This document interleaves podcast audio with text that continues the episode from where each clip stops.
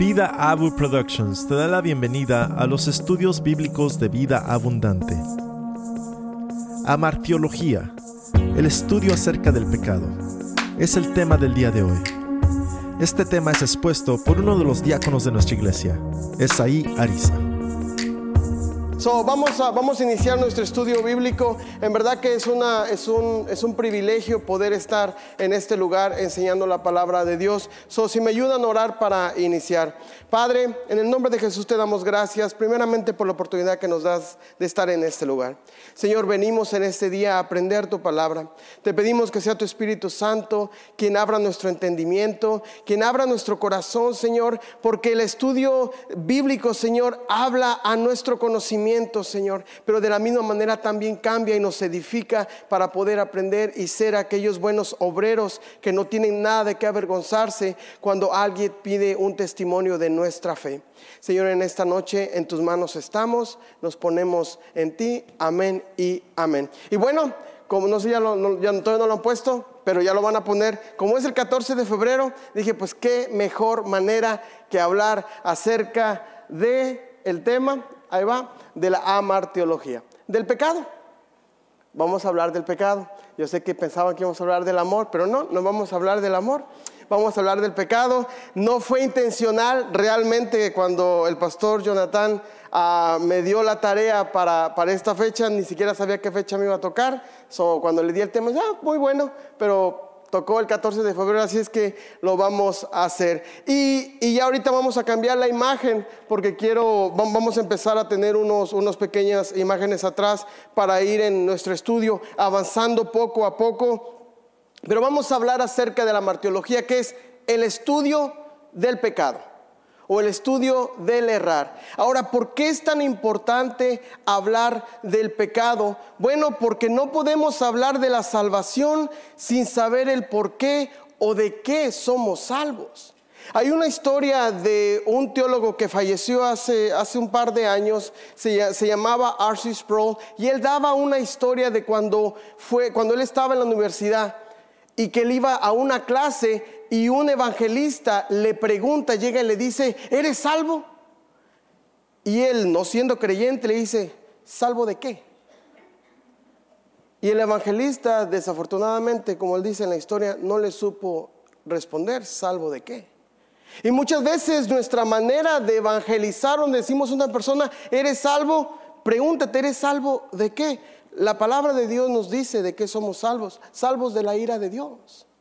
Romanos capítulo 1, verso 18 dice, porque la ira de Dios se revela desde el cielo contra toda impiedad e injusticia de los hombres que con injusticia restringen la verdad. Hermanos, el estudio del pecado es súper importante, porque el origen de la raza humana y su caída en el pecado son temas claves de la Biblia que se ha convertido en temas muy controvertidos en los tiempos modernos.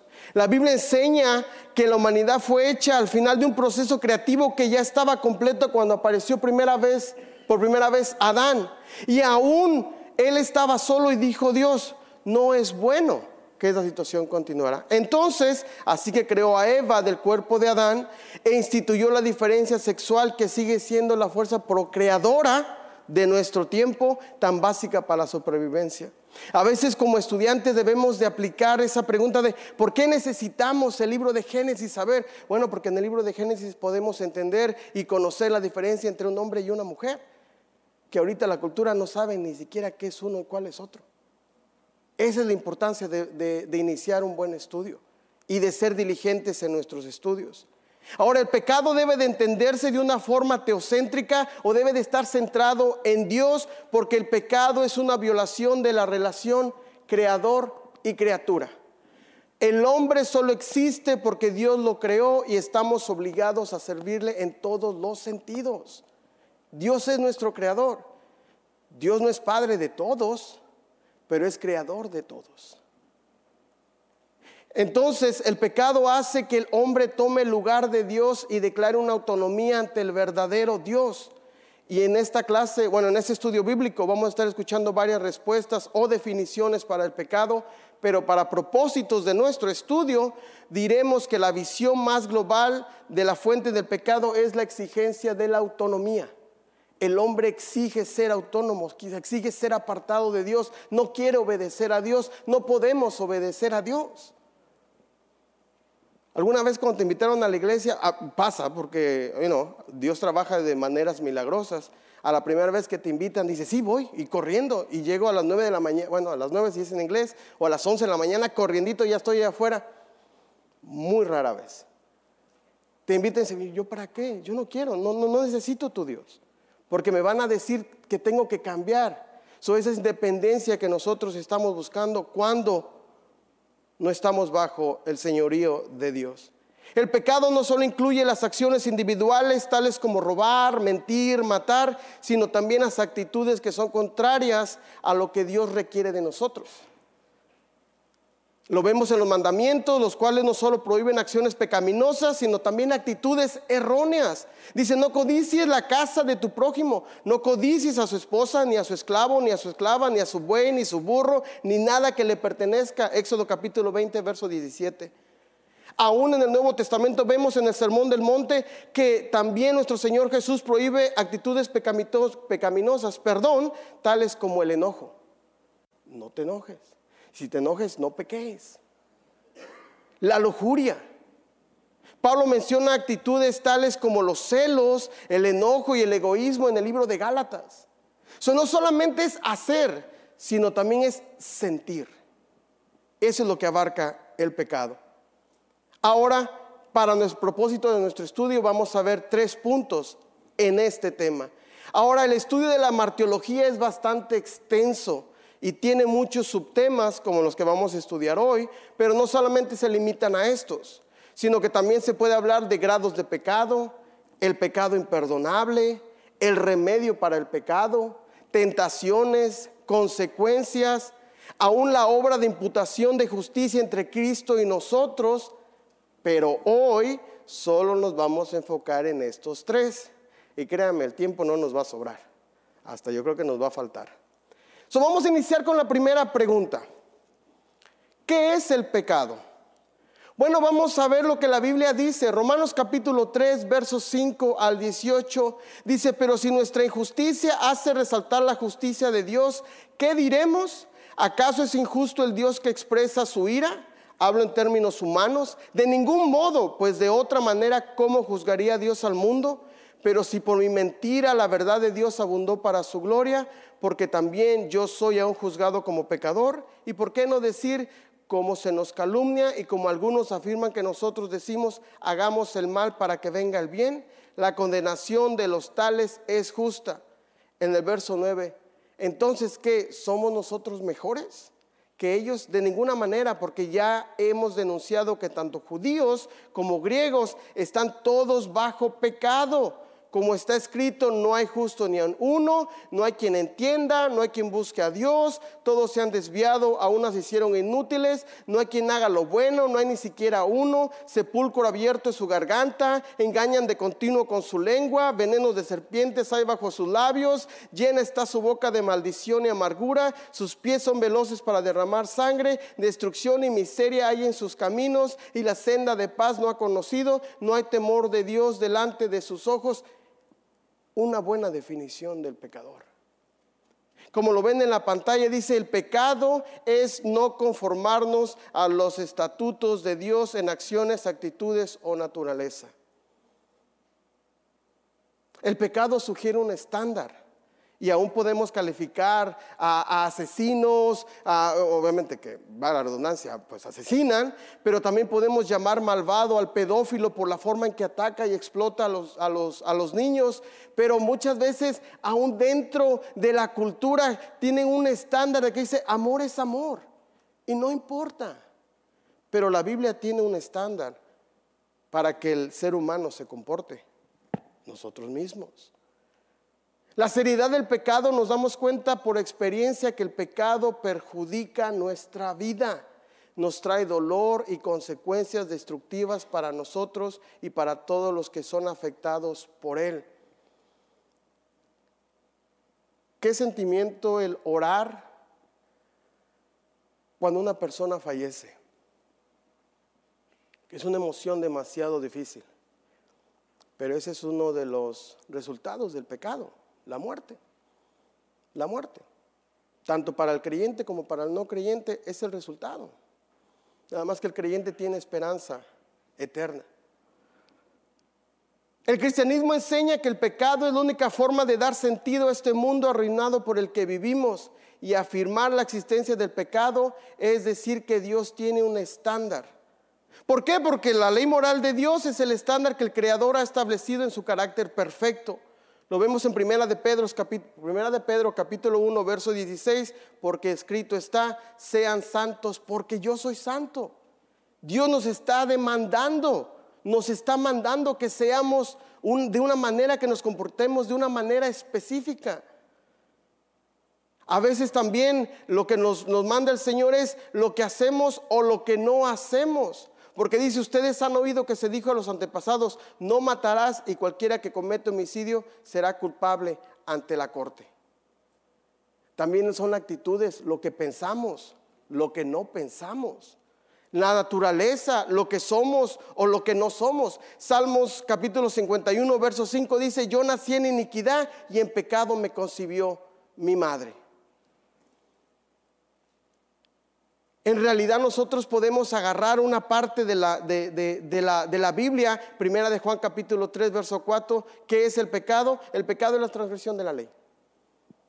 Es no conformarnos a lo que Dios nos ordena.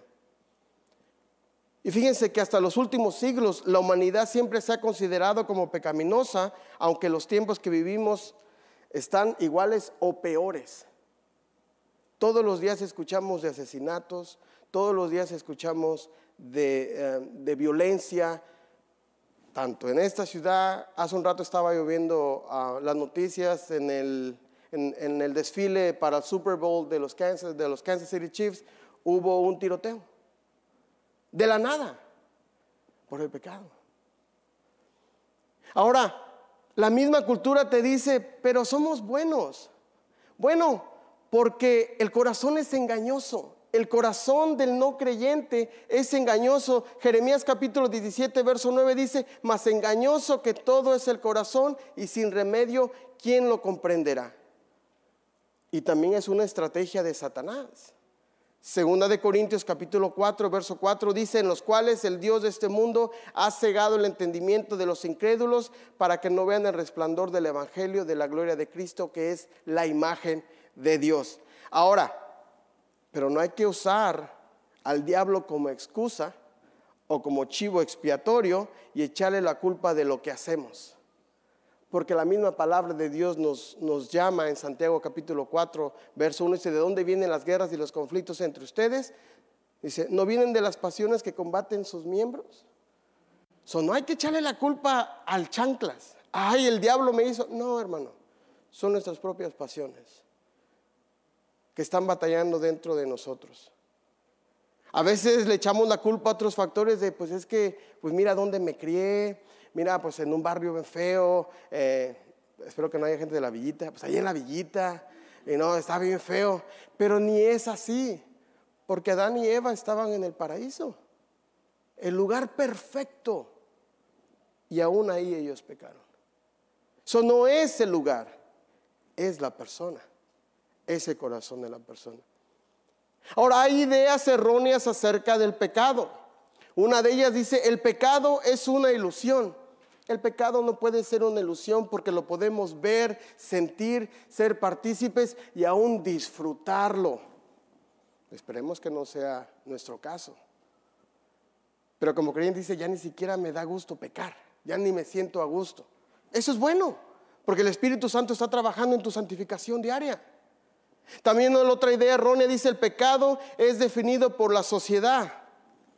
Really? La sociedad define lo que es el pecado, la sociedad no sabe ni para dónde va.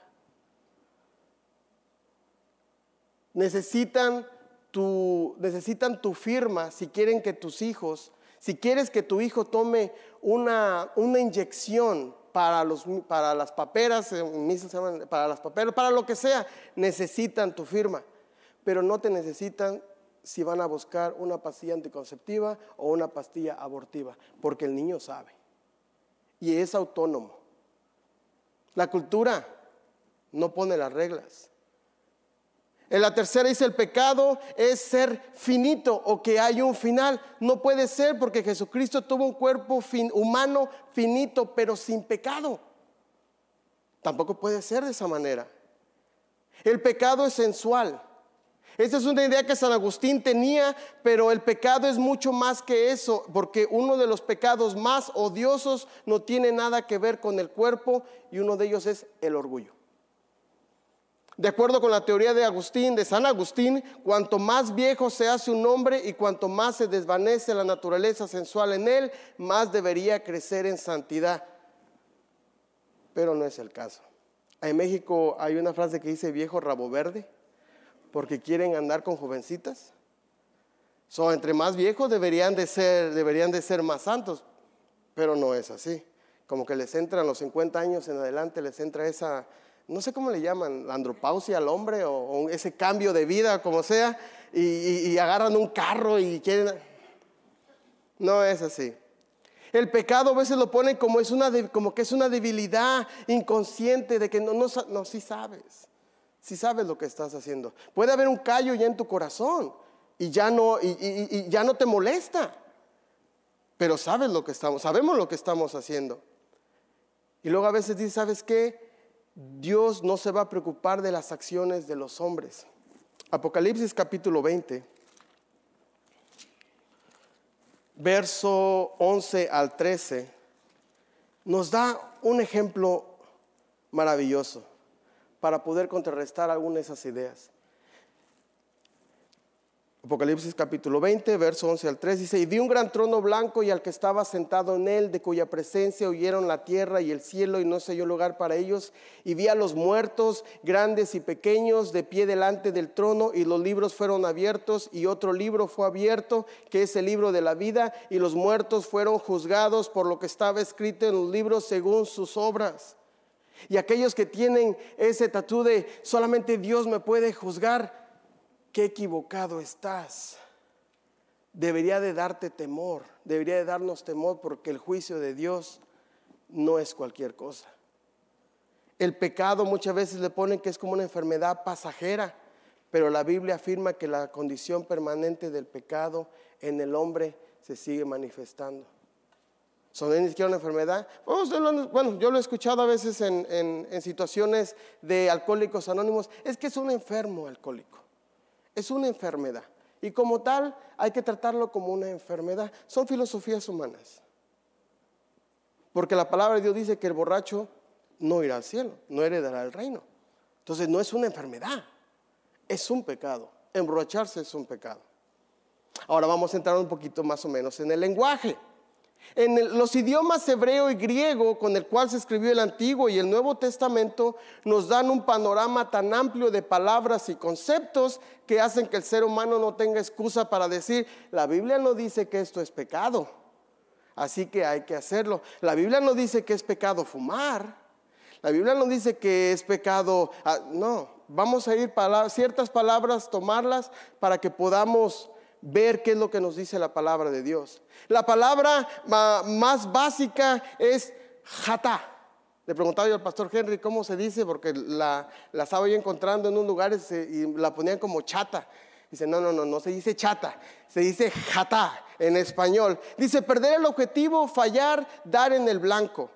Ahora, esta palabra surge cerca de 522 veces más o menos en el Antiguo Testamento y su significado tiene en el errar en el blanco y equivale a la palabra griega hamartano, que lo vamos a ver en un ratito. Pero hermanos, errar en el blanco también implica dar en otro lugar. no solamente estamos errando dar el blanco, sino le estamos dando a otra cosa. Cuando uno falla la marca correcta, por ello peca y le da a la marca incorrecta. Una ilustración que me daba el profesor en el seminario dice, a veces cuando lo ponen, por ejemplo, en jueces capítulo 20, verso 16, que sale esa palabra de ahí, dice, de toda esta gente, 700 hombres escogidos serán zurdos, capaces cada uno de lanzar con la onda una piedra a un cabello sin errar. Y dice, a veces la gente dice, es que estamos errando. Dice, haz de cuenta que, que tú eres un arquero y dice, ¿sabes qué? Estoy tratando de darle al, al blanco, pero el pecador no le da al blanco, se voltea y mata al juez. Porque ese es el pecador. Y ese éramos nosotros. Errando, no en el lugar correcto, sino en otro lugar. Hay otra palabra muy, muy, muy, muy, muy específica también que es awon, y esta palabra incluye a la vez las ideas de iniquidad y culpabilidad de las cuales están muy relacionadas con en el pensamiento hebreo. Primera de Samuel capítulo 3, verso 13, dice, porque le he hecho saber que estoy a punto de juzgar su casa para que siempre a causa de la iniquidad de la cual él sabía, pues sus hijos trajeron sobre sí una maldición y él no los reprendió. Hay otra palabra también que se, que se dice, bueno, a mí me han dicho, cuando no sepas pronunciar la palabra en el idioma original, tú dila y pues ahí se verá. Shagah. Yo creo que es así. La palabra significa errar o descarriarse como le hiciera una oveja o un borracho. Isaías capítulo 28, verso 7 dice, también estos se tambalean por el vino y dan traspiés por el licor. El sacerdote y el profeta por el licor se tambalean, están ofuscados por el vino, por el licor dan traspiés, vacilan sus visiones y titubean a pronunciar juicio. Son muchas veces cuando leemos las, las palabras en español parecieran que son las mismas, pero cuando vamos al idioma original tienen significados diferentes y acciones diferentes. El estudio de las palabras, a través del estudio de las palabras, perdón, podemos llegar a ciertas conclusiones respecto a lo que nos enseña el Antiguo Testamento sobre el pecado. Una, el pecado puede tomar muchas formas. Y a causa de la variedad de estas palabras, un israelita podía estar consciente de la forma particular en la que él estaba pecando. El pecado es aquello que va contrario a una norma y en definitiva es una desobediencia a Dios. ¿Qué tema del 14 de febrero hablar del pecado? Pero pues si el... Mejor ese, ese comentario no lo digo. Mientras que la desobediencia incluía tanto la idea de lo positivo como la de lo negativo, el énfasis está sobre la comisión positiva del mal y no meramente en la omisión negativa del bien. So, como lo dijimos al principio, el pecado no era solamente errar en el blanco, sino dar en donde no se debía. Ahora en el Nuevo Testamento vemos una palabra que también es, abunda más, que es jamartano. Dice actuar o intentar hacerlo en contra de la voluntad y la ley de Dios.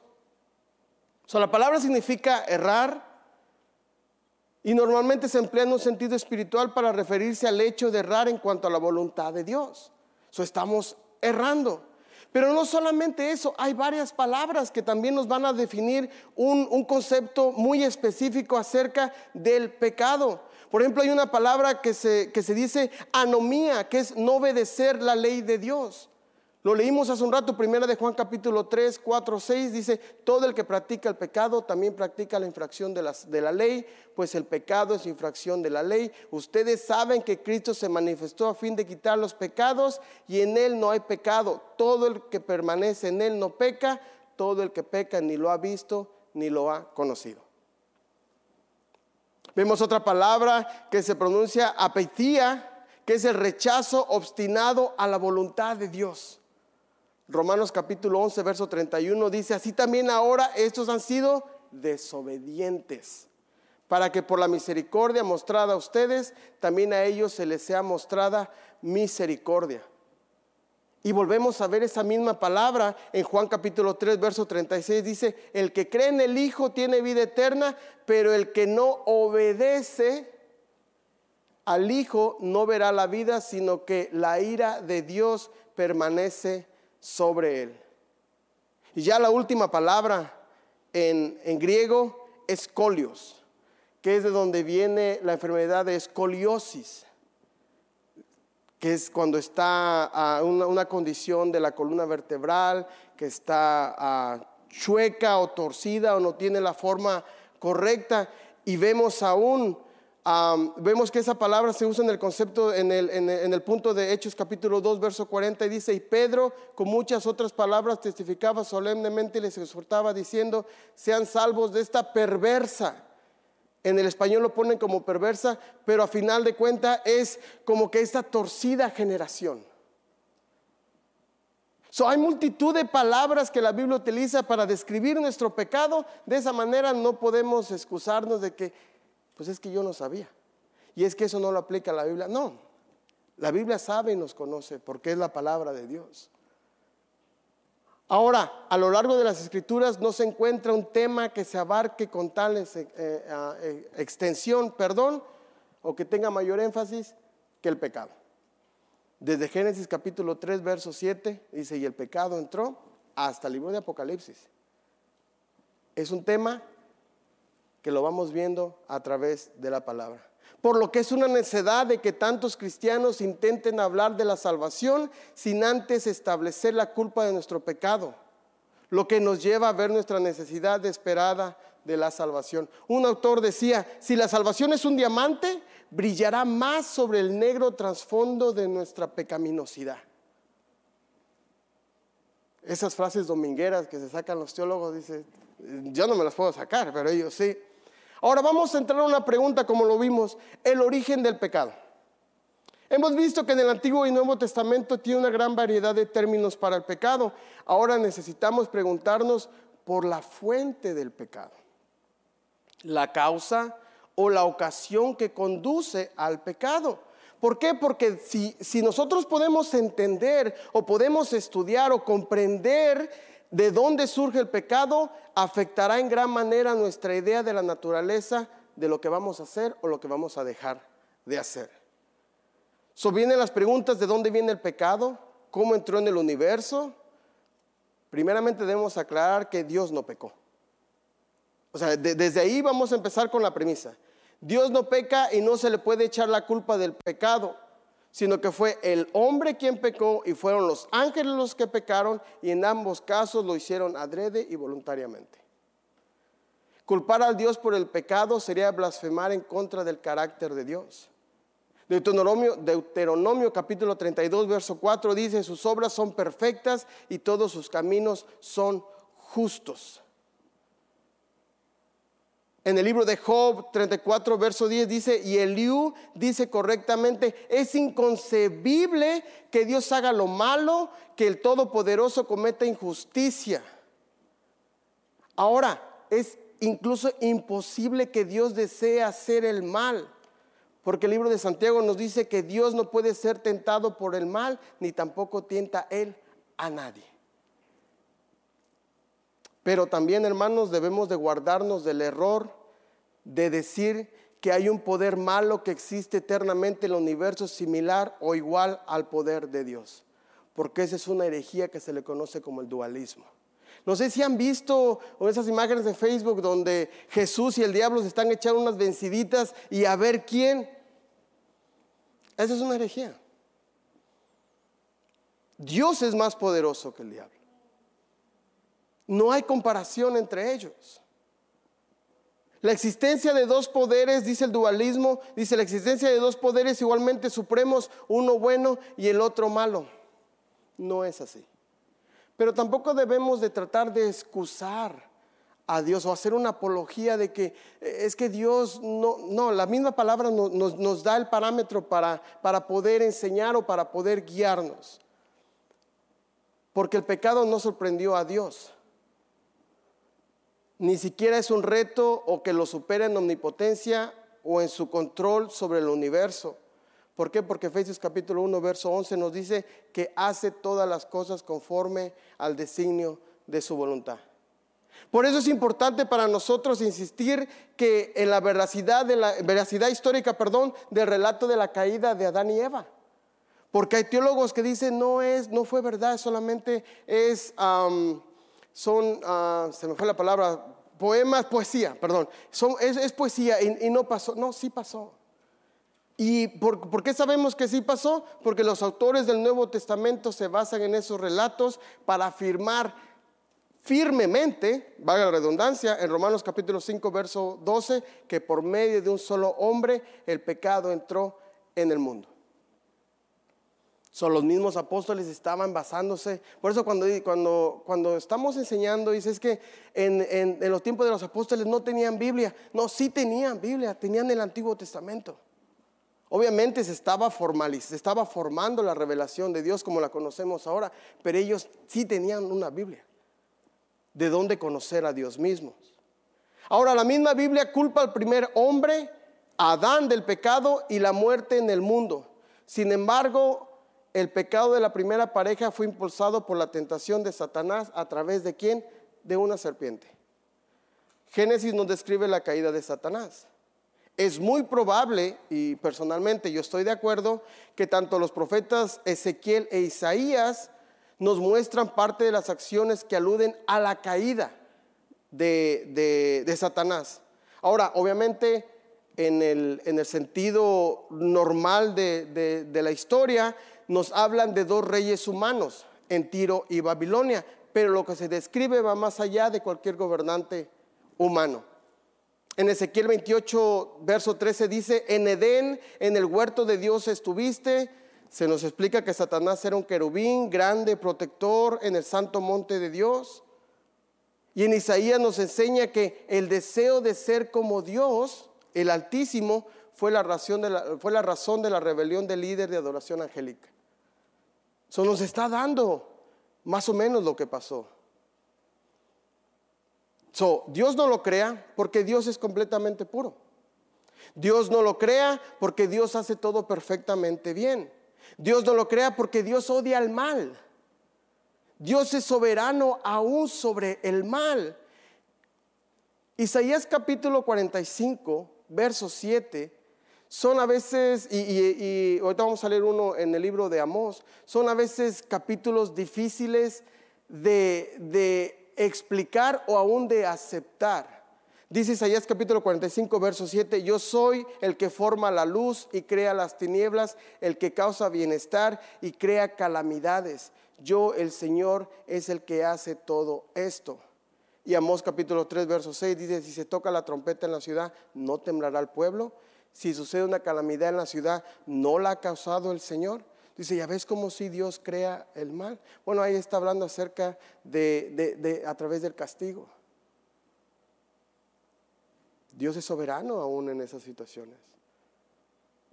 nosotros no podemos hacer una, una, una conjetura de que eh, Dios, no, Dios no permite que pasen cosas. Sí, hermanos.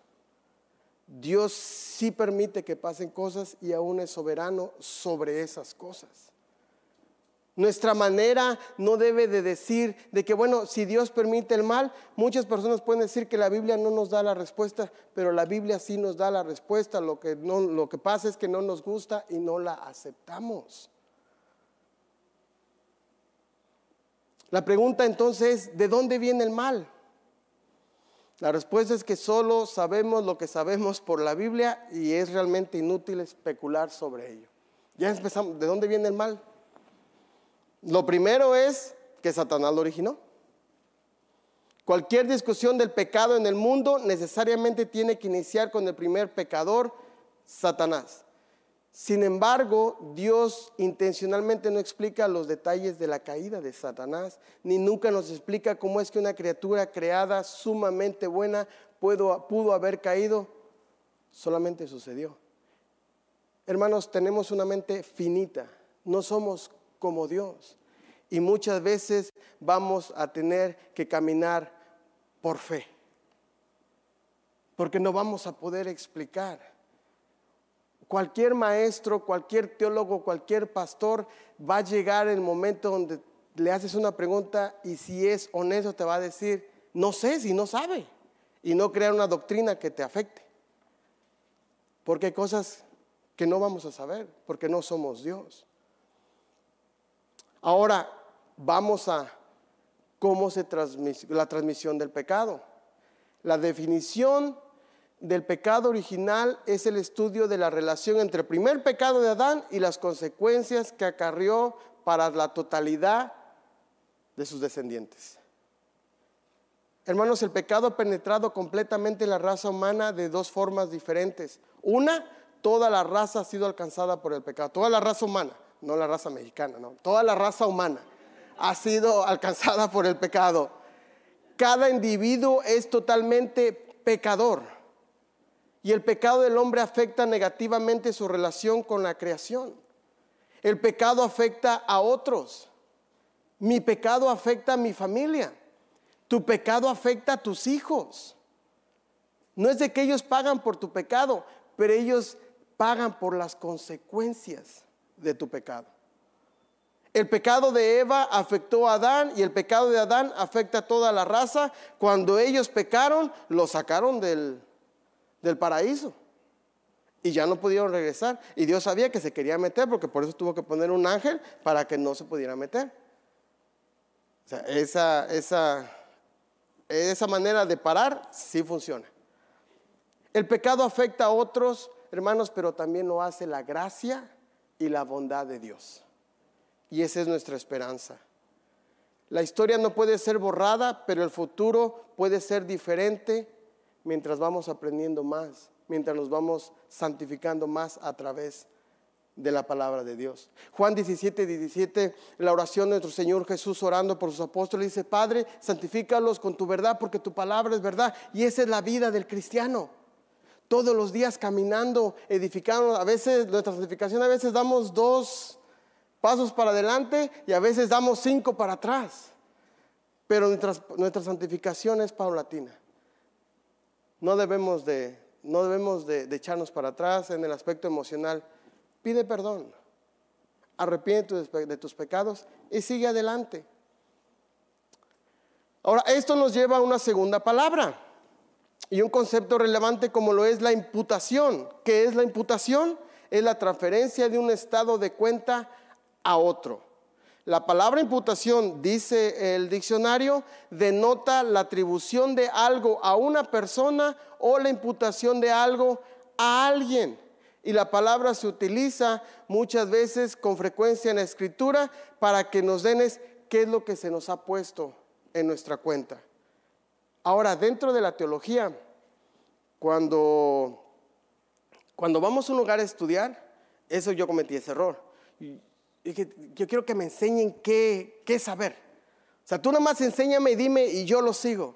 Pero cuando llegamos a estudiar y me pusieron, mira, hay una, hay una, hay una manera de, de, interpretar de esta manera, hay una de ese pasaje también está de esta manera y también está de esta manera, escógele tú. Y yo, ah, caray, no, pues tenemos que enfocarnos en lo que, en un buen estudio exegético para poder sacar definiciones y, y llegar a un punto correcto, o por lo menos medio. Ningún teólogo es completamente sabio, solamente Dios. en la teología se debate acerca de dos transferencias. Una, la imputación que tuvo el lugar entre Adán y nosotros y la imputación entre Cristo y nosotros. En nuestro estudio de hoy solamente vamos a analizar una, porque no, no es que no vamos a tener tiempo, sino que no estaba, no estaba en el plan vamos a hablar acerca del concepto de la imputación entre Adán y nosotros y nos lleva a dos preguntas. Una, ¿se nos imputó el pecado de Adán? Es decir, ¿Dios considera que nosotros lo cometimos? Eso tenemos que responder. Hay tres, vamos a, vamos a hablar de tres perspectivas. Una, ah, a ver, se, me fue una, una imagen diferente. Déjenmelo. Por alguna razón, por eso no confío en la tecnología. Y lo que le decía yo a mis hermanos hace un rato. Vamos a hablar del pelagianismo. El pelagianismo enseña esto. El pecado de Adán nos provee un mal ejemplo. Dios crea todo ser humano puro y luego, al igual que Adán, nosotros decidimos corromper lo puro y pecar. Pelagio llegó al extremo de enseñar que Puesto que nacimos buenos, existe la posibilidad de ganar nuestra salvación si escogemos lo bueno. Ahora, ¿quién era Pelagio?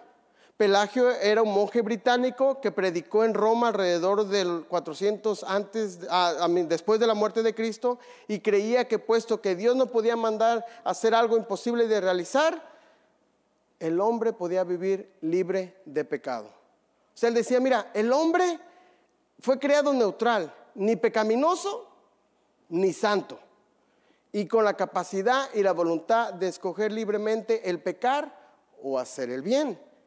Él dice, bueno, él enseñaba, el pecado de Adán nos provee de un mal ejemplo solamente. Pelagio llegó al extremo de enseñar que puesto que nacimos buenos, existe la posibilidad de ganar nuestra salvación si escogemos lo bueno. Una herejía. Ahora, existen muchas objeciones a esta teoría. Porque la escritura nos enseña que no todos mueren por causa de un pecado voluntario personal. O sea, porque morimos por el pecado. Ya el pecado, ya nuestra naturaleza pecaminosa nos lleva a morir. Aún en el argumento del apóstol Pablo en Romanos capítulo 5, verso 13 al 14 dice, pues antes de la ley había pecado en el mundo, pero el pecado no se toma en cuenta cuando no hay ley. Sin embargo, la muerte reinó desde Adán hasta Moisés, aún sobre los que no habían pecado con una transgresión semejante a la de Adán, el cual es figura de aquel que había de venir. Hermanos, la escritura sugiere que existe una analogía o una relación entre Adán y Cristo y la,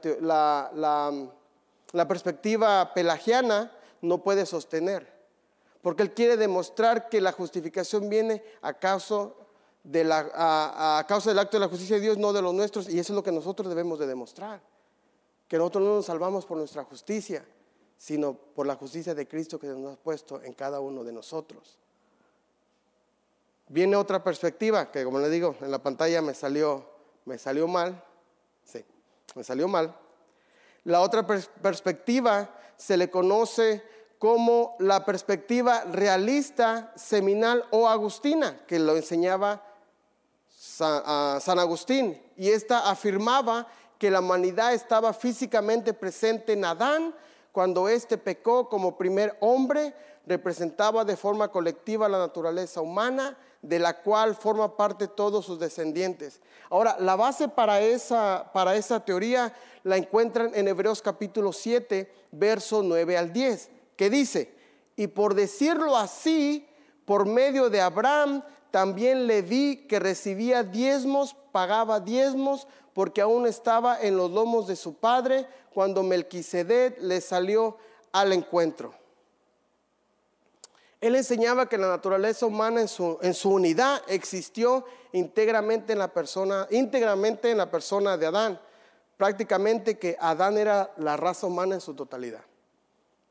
Dice él que cuando Adán pecó, no solo él pecó, sino también la humanidad común que existía íntegramente en su persona, en los lomos. Sí podemos entender lo que son los lomos de, ok, porque ya no hay niños, pero en, los lomos de de Adán. Ahora, de esta manera no existe una evidencia bíblica de que Adán era la raza, no, no existe una evidencia bíblica de que la naturaleza humana existiera como una unidad en Adán. Ahora, si afirmamos esa analogía entre Adán y los seres humanos, entonces toda la humanidad participa seminalmente en el acto de justicia de Cristo, lo cual nos llevaría al universalismo. Pues si toda la humanidad pecó en Adán y son pecadores, toda la humanidad también son, son justos a través de Cristo y no se puede. No existe el universalismo, solamente hay un camino hacia Dios. Ahora hay un teólogo que de esos teólogos que se avientan las frases domingueras, decía, se llama Oliver Crisp. Dice, pienso, síganme porque esa sí está bastante, bastante interesante. Pienso que en un argumento realista entre Adán y Cristo es interesante, a pesar de los considerables obstáculos que enfrenta. So ya está matando su propia teoría. Dice, pienso que tal argumento como parte de un realismo congruente tendría los recursos metafísicos disponibles para resolver los problemas de injusticia que se aplican a la imputación del pecado de Adán y a la doctrina penal de sustitución de la expiación. ¿Quién sabe qué dijo? Son domingueras, pero, pero eh, afirman muy, muy constante su, manera de hablar, que dice, no, pues sí, no le entiendo, pero yo creo que sí. Ahora, el problema de, de, esto no es un problema metafísico, sino exegético y teológico. Necesitamos nosotros hacer un estudio de lo que la palabra dice. Porque Hebreos capítulo 7, del 9 al 10, como lo leímos, no prueba definitivamente ese punto de vista, porque dice, está hablando de manera no literal, dice, por decirlo de alguna manera. Segundo, si se aplica el punto de vista seminal a esta posición, va a debilitar la exposición del autor, lo que está tratando de decir. Si Leví pagó los diezmos como parte de la simiente de Abraham, entonces también lo hicieron todos los descendientes de Abraham incluyendo a Jesucristo. Y esto anula el argumento del autor acerca de la superioridad del sacerdocio de Cristo según el orden de Melquisedec. So ahí se acaba el argumento, ahí se derrumba el argumento. En resumen, este punto de vista, Cristo no es superior a Leví, puesto que ambos habrían pagado los diezmos a Melquisedec a través de Abraham. Ahora vamos a llegar a la perspectiva que nosotros vamos, encontramos más frecuente o más, ah, con más firmeza en la palabra de Dios.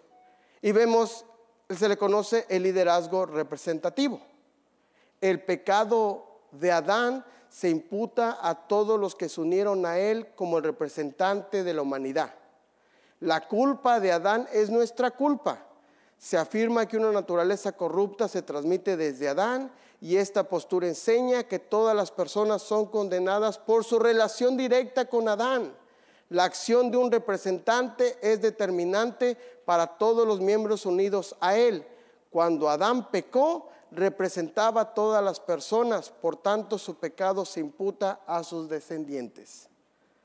Ahora, como, como, vimos, gran parte de los argumentos en contra de los puntos tanto pelagianismo y seminal es por parte de un apoyo bíblico y teológico que vamos a iniciar ahorita. Vemos que para el punto de vista del liderazgo representativo, vemos lo que la palabra de Dios nos da como evidencia porque la postura más aceptable es que el pecado de Adán se imputa a todos los que se unieron a él como representante de la humanidad y la culpa de Adán es nuestra culpa. Ahora, un ejemplo muy, muy, muy rápido de seguir de liderazgo representativo lo vemos en el libro de Josué, capítulo 10, verso 25, bueno, de 10 al 25. Para resumir, dice, la derrota de Israel en Jai se atribuyó a Acán, aunque solo él había cometido este acto pecaminoso, sus hijos e hijas fueron apedreados con él y castigaron con él castigo junto a Adán por su acto. De forma parecida, hermanos, la culpa del pecado de Adán se imputa o se coloca sobre el resto de la familia de la humanidad. Y lo vemos de forma más específica en el, libro de Romanos capítulo 5, verso 12 al 19. Vamos a leer, ya casi terminamos, deme cinco minutos más. Romanos capítulo 5, verso 12 al 19.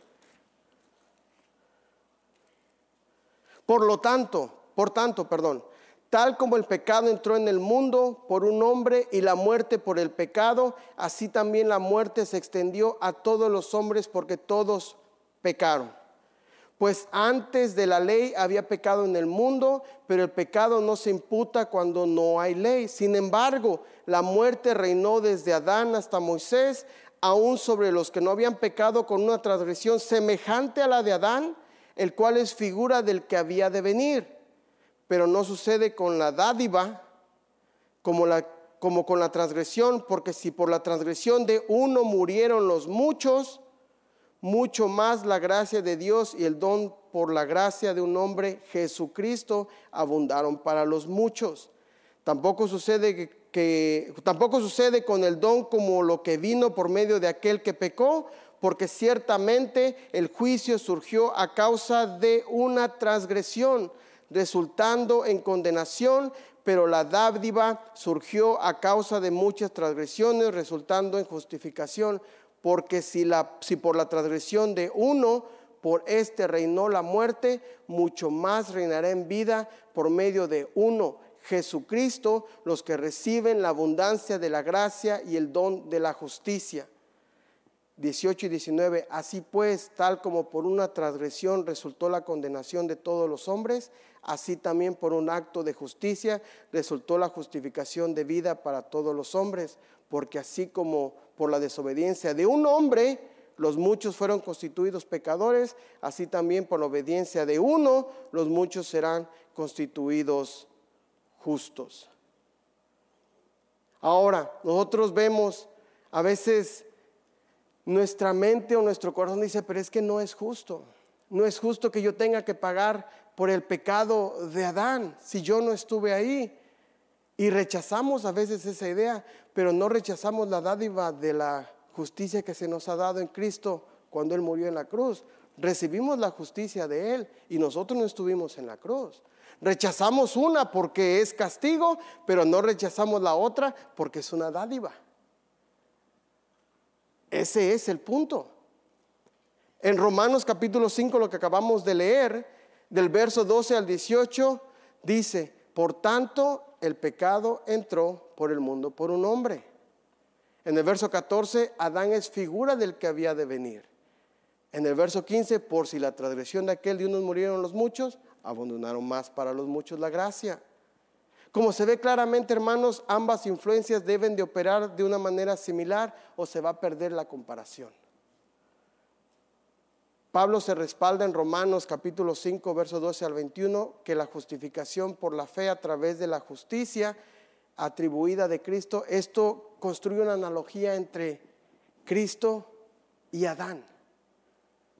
Y el apoyo bíblico para esta perspectiva, aún otro más, es Primera de Corintios capítulo 15, verso 22. Porque dice, porque si así como en Adán todos mueren, también en Cristo todos serán vivificados. Y es en esta porción de la Biblia que podemos ver que la muerte y la vida están vinculadas con Adán y con quién? Con Jesús, como dos representantes de la humanidad. Un representante es determinante para todos los miembros unidos a él. Cuando Adán pecó, representaba a todas las personas. Por lo tanto, su pecado se imputa a sus descendientes. Pero así como la justicia de Cristo la obtuvo, también se nos da a nosotros. Ambos hombres, Adán y Cristo, se ven como representantes de la humanidad para ambos los efectos de sus acciones se transmiten a otros. Lo que ellos hicieron se transmiten a otros, a nosotros. Adán es el representante de la humanidad pecaminosa. Jesús es el representante de la humanidad justificada y es nuestro representante. Oremos en esta noche. Padre, qué hermoso poder leer tu palabra y poder aprender del trabajo que hiciste o que mandaste hacer a tu Hijo Jesucristo por nosotros. Señor, aunque estamos en este pequeño estudio, Señor, apenas estamos indagando poquito de un estudio aún más amplio. Señor, yo te pido que sea tu Espíritu Santo que ayude a nuestro corazón y a nuestra mente a poder formular estas ideas y aplicarlas a nuestra vida que como representantes tuyos podamos, cuando expliquemos el Evangelio, podamos hablar de la salvación, pero también podamos hablar del pecado y de los efectos que causa en la vida del creyente y del no creyente.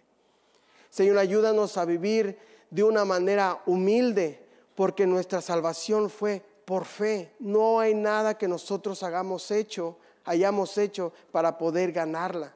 Todo fue nuestro representante Jesucristo quien por Él nosotros obtenemos vida y es vida eterna. En esta noche te doy gracias por la oportunidad que nos diste de estar aquí. Te pido que nos lleves con bien a nuestros hogares y que podamos reunirnos el próximo domingo para venirte a adorar de una manera diferente, porque ahora conocemos lo que hiciste en nuestra vida y ahora entendemos un poco más. En el nombre de Jesús oramos. Amén y amén. Hermanos, muy buenas noches. Están despedidos. Gracias por estar con nosotros. Recuerda que este contenido se encuentra en video, en el enlace que está en la descripción de este episodio. Para cualquier otro detalle, visita nuestra página web www.vidaabu.com. Esta ha sido una producción de Vida Abu Productions.